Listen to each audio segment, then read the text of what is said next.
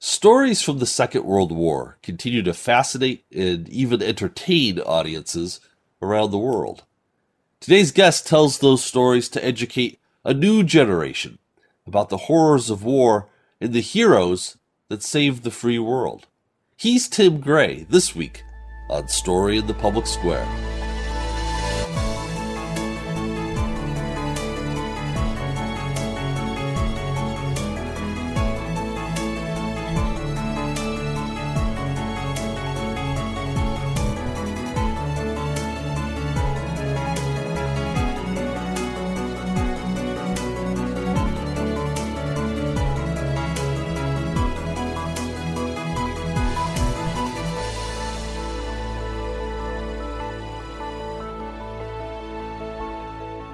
Hello and welcome to Story in the Public Square, where storytelling meets public affairs. I'm Jim Ludes from the Pell Center at Salve Regina University. Joining me from his home in Rhode Island is my friend and co-host G. Wayne Miller of the Providence Journal. Each week we talk about big issues with great guests, authors, journalists, filmmakers, and more to make sense of the stories that shape public life in the United States today. This week, we're joined by Tim Gray, an award winning filmmaker as well as president and founder of the World War II Foundation. His new film is Surrender on the USS Missouri, and it can be seen on public television stations across the United States beginning this spring. Tim, thank you so much for being with us. It's always great being on with you guys. Thank you for having me. You know, we, we want to talk about the film, which really is a is a wonderful achievement. But I, I want to begin first with sort of a bigger question about the continuing power and draw and legacy of the Second World War. Why is it still so relevant to us today? Um, that's a really good question. I think um, a lot of it has to do with living in a divided America today. And people like to look back on a time when the United States came together for, for a common cause and a common good.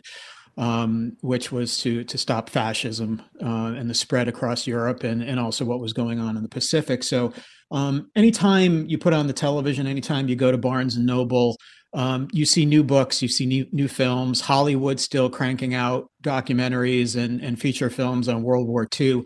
And a lot of it has to do with just the times we're living in. People are looking back at that time of their parents and their grandparents as, as really truly the last time America really came together um, as a country. There was a little bit of that after 9 11, we saw when everyone put a put aside their politics and and um, and and came together for a certain amount of time. But it's just looking back and saying, you know, how how do we as a country get back to um, really bringing everyone together? And um, they look at that time as as a common goal, where where young people um, came together and, and older people came together and there was one goal and we were a team and, and I think that's something that's definitely lacking today. You know, one one of the defining characteristics of your films is their uh, direct. You're telling the stories of veterans, the people who were there. It's not just the big events, but it's the stories of the individual stories of the veterans who were there. Right. Yeah, I mean, do they do they have that same sense of of of I don't know if it's nostalgia for them, but the sense of longing for that sense of unity that that they were a part of? Um, they do, and um, a lot of it has to do with you know, that. That was an interesting time in our history. We're coming out of the Great Depression, and and young people had had seen their their fathers lose their jobs, so they were a tough generation to begin with, heading into World War II. Um, but it, it, just that generation just goes to show you that if you if you can come together, you can accomplish anything.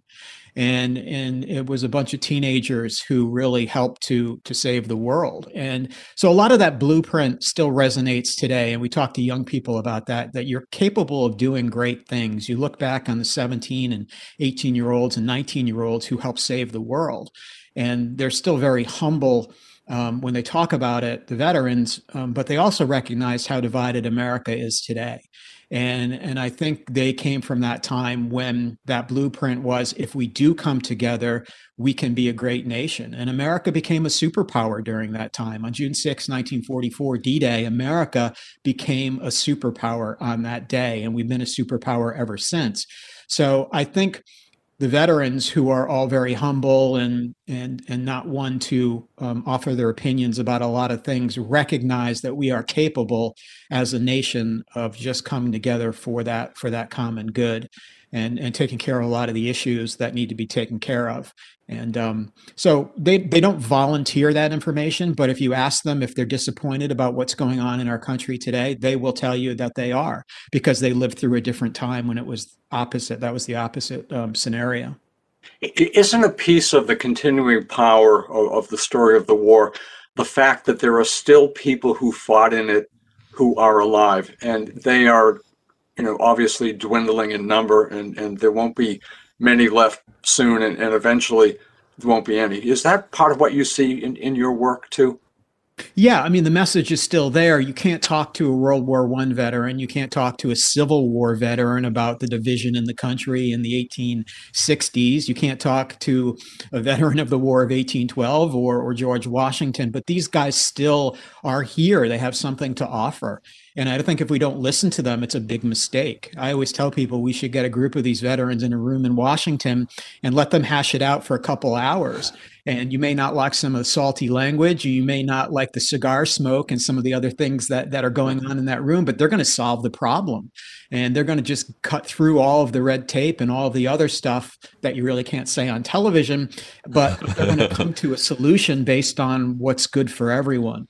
So um, i always kind of kid people you know put them in a room give them give them the topic give them the issue and let them come out and let them let them solve it. And um, but yeah i mean they don't Wayne, they don't go around at the Warwick Mall or the Mall of America in Minneapolis and wear a T-shirt that says, you know, ask me how to save the world's problems. But yet they lived through that time period. They're the only ones who did live live through that time period, and um, so they have this blueprint. And it's whether we want to listen to it or not. That's up to us. And unfortunately, history is always the first thing to go in schools these days. We we want to cut history, we want to cut the arts, and then we'll worry about sports. But but these things that have taught us and brought us to where we are are being ignored on such a large level that it scares me because history doesn't repeat itself, but it certainly rhymes.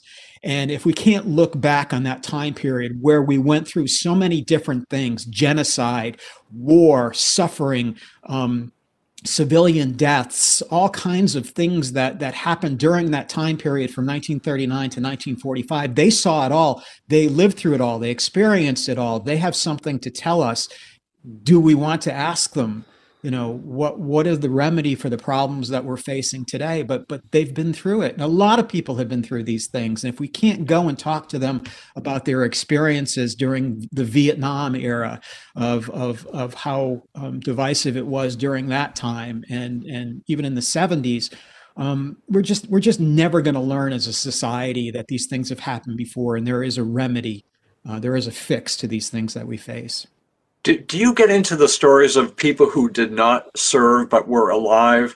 You know, the, the, the women who stayed at home, the mothers, uh, the yeah. children who were coming of age during that time, and many of whom, of course, are still alive. Tell us about that, why that is an important part also of the story we, we we get into the to the to the boys and girls who who served on the home front and had the victory gardens and helped their their moms who um, went off to work and and you know went from being a homemaker to making tanks and B-17s and ammunition. I mean, World War II is such an important time for women in the workforce to prove that really they could do anything that men could do, and that that was huge.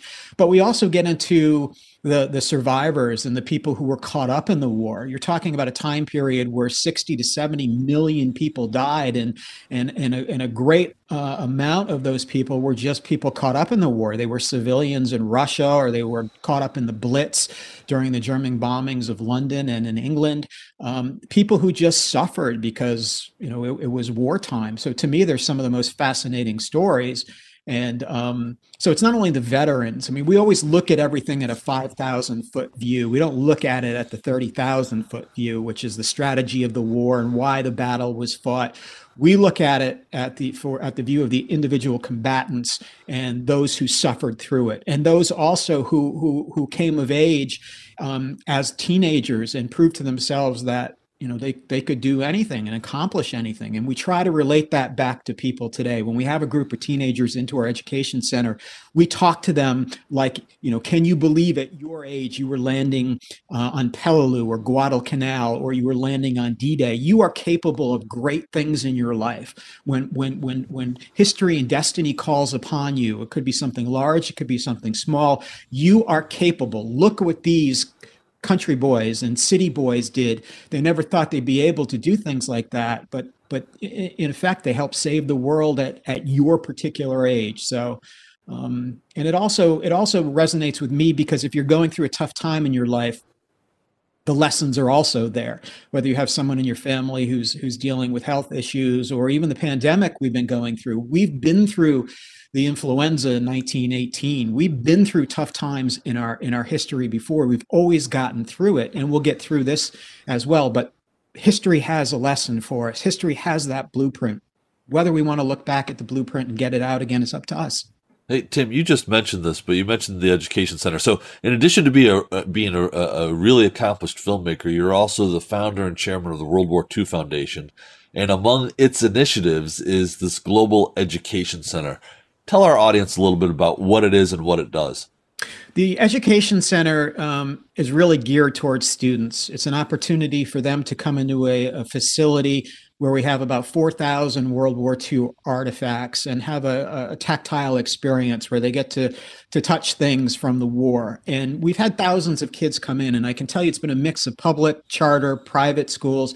We have not had one student come in and, and like go off in the corner and be bored they they can't believe when they're finally introduced to the colors of World War II, which is considered the black and white war, that there are actually all these vibrant colors from the war, or that the Germans wore these helmets and the Americans wore these helmets and the Japanese wore these helmets or the flags or anything. So for them, it's experiencing the war um, on a different level than our films. So we have a theater in there, we have a library of about 600 books that students can take out. So we become this conduit to introducing them to something that really really isn't being taught in schools anymore, which is this time period that defines us even to, you know, this day. And and they're all caught up in it. And um, a lot of it falls on the shoulders of the teachers themselves who say, we feel that this time period needs to be expanded on. We can't do this in a day in our classroom. We want the kids to get this experience where they can learn something, be introduced to it, and then go to Google and Google D Day or, or Google Pearl Harbor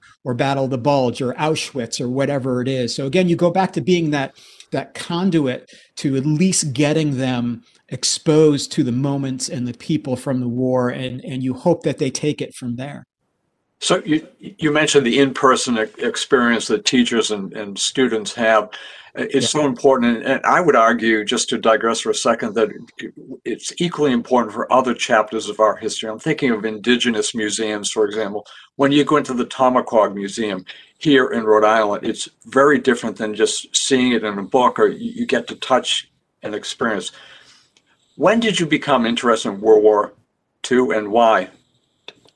Good question um, when I was six, I think I was about six, and I, I, came across one of those almanacs of the war and was immediately um, taken by the individual stories not so much the strategy of the war and everything but the the soldier in north africa or rommel in north africa or um, um, I remember as a 10 year old, my, my mom asked me, What do you want for your birthday? And I said, I want Edward R. Murrow's broadcast from the Blitz in London.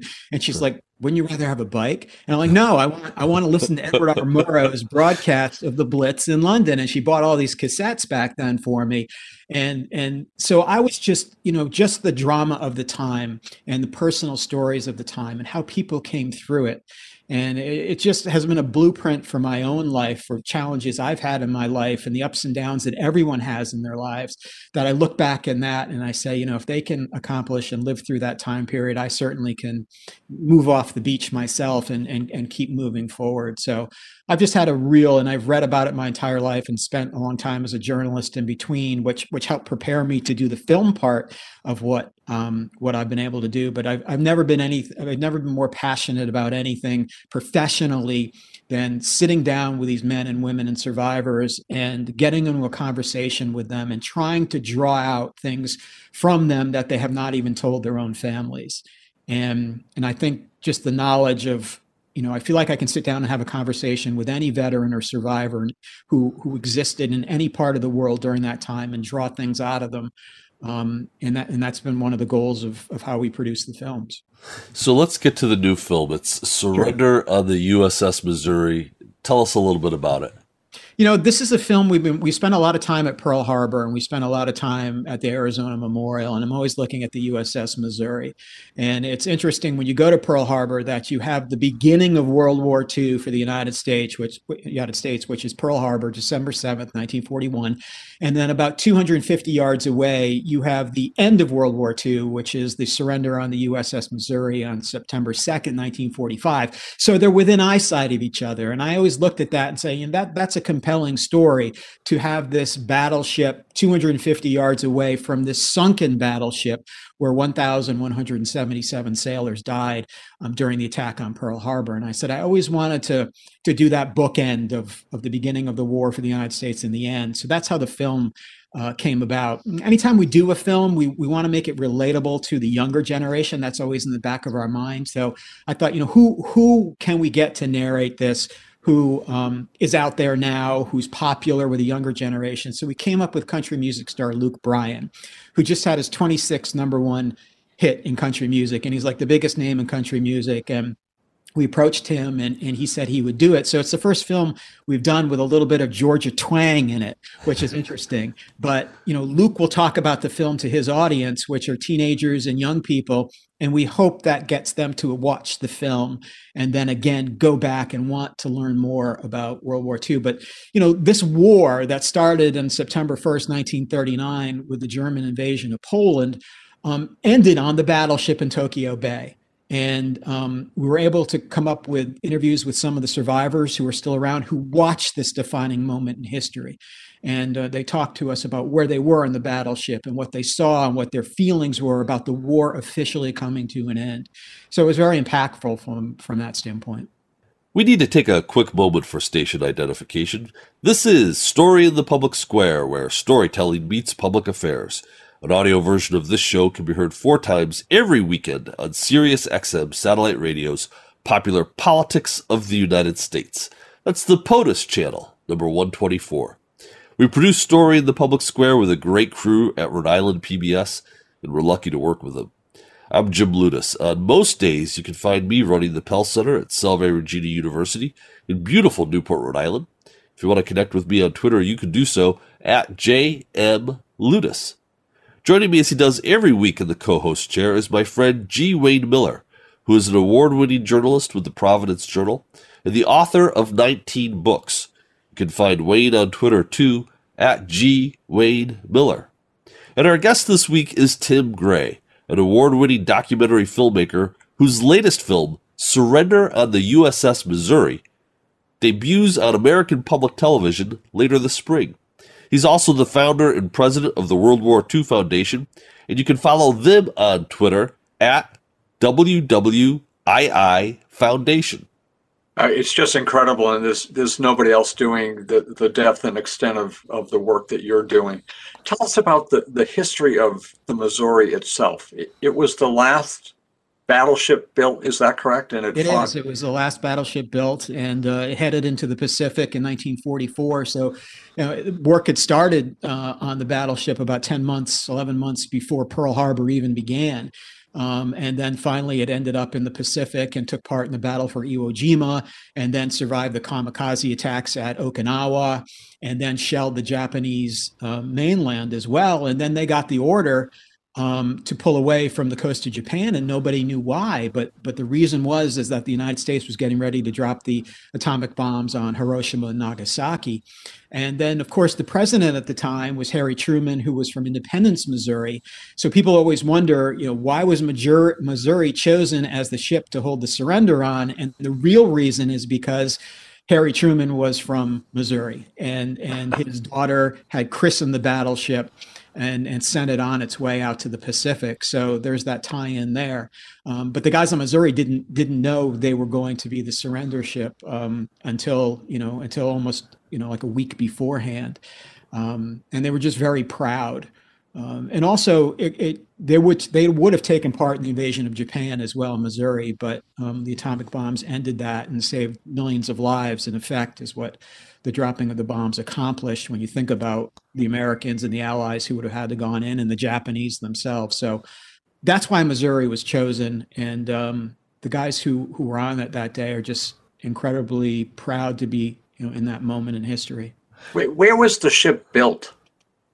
The, it was uh, built in uh, Brooklyn at the at the Brooklyn Navy Yard, and was launched from there, and uh, and then headed through the Panama Canal with about 12 inches to spare on either side of the canal, and they were kicking up concrete on on when they would rub up against the canal, and then they headed out into the Pacific and for their shakedown, and um, so it was the last battleship built, and and um, you know, it's, it's just an important piece of history that still exists that people can go visit today. And they have a marker on the ship today where you can see where the table was, where the instrument of surrender was signed.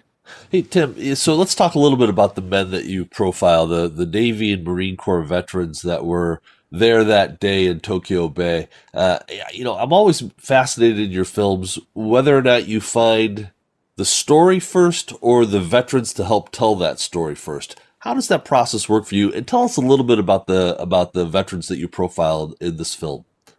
Um, we look at a story and then we say we want to do that story. So we're doing a story, a few stories. We're involved with about six films right now. So we we look at the topic and then you follow up and say, okay, on this topic, are there anybody? Is there anybody still alive who can you know, tell us about what it was like to be there at that time.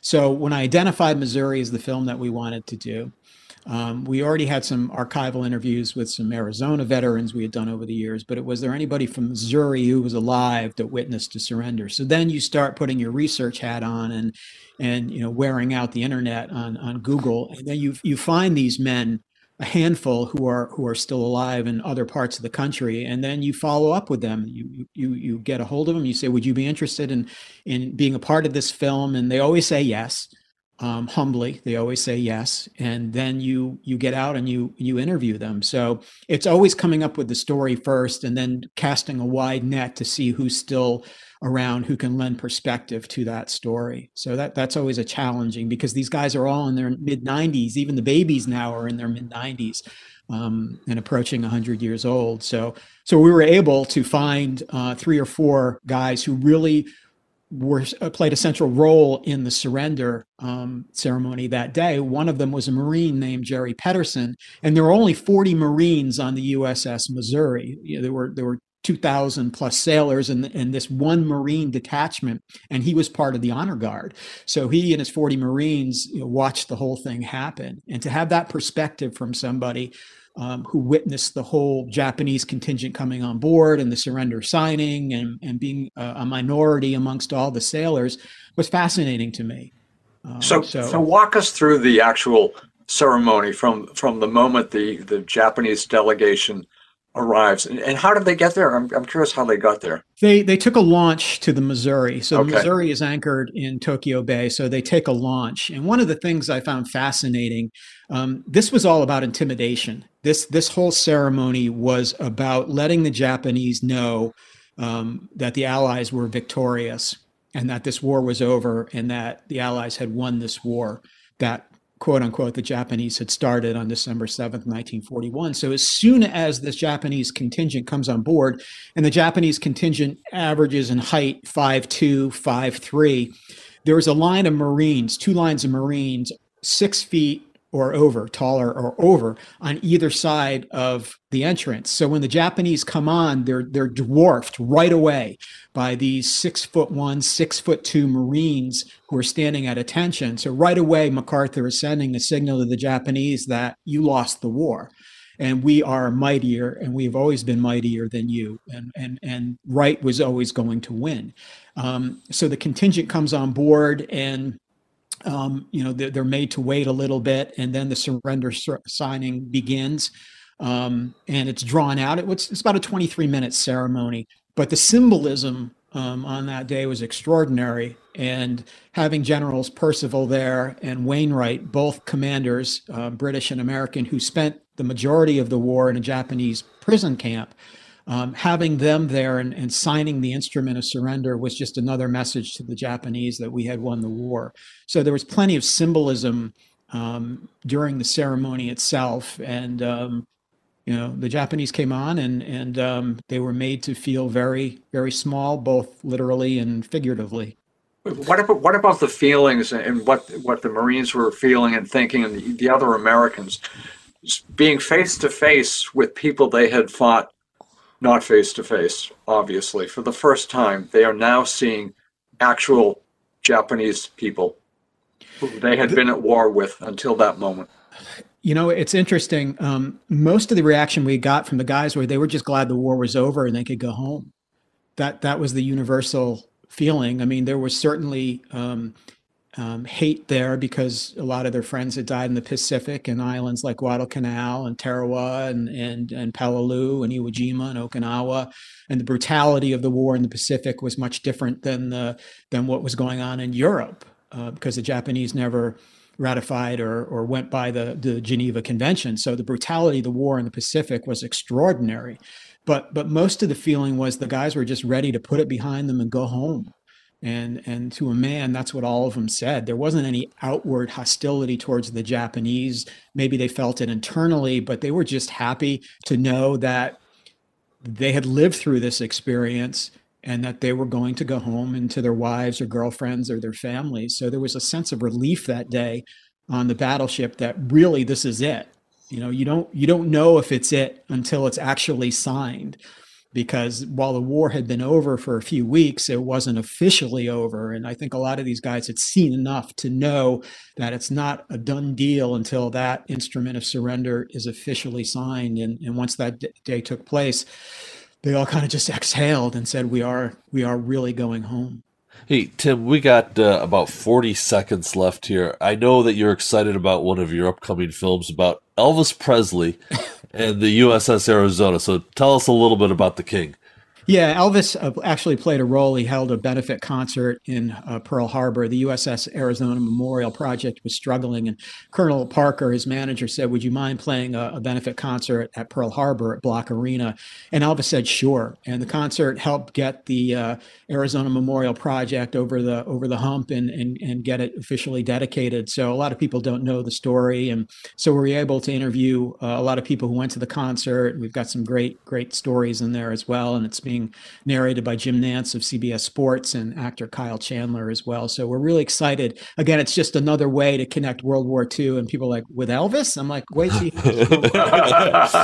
but the film right now is Surrender at the USS Missouri. How can people see it? It'll be hitting American Public Television in May.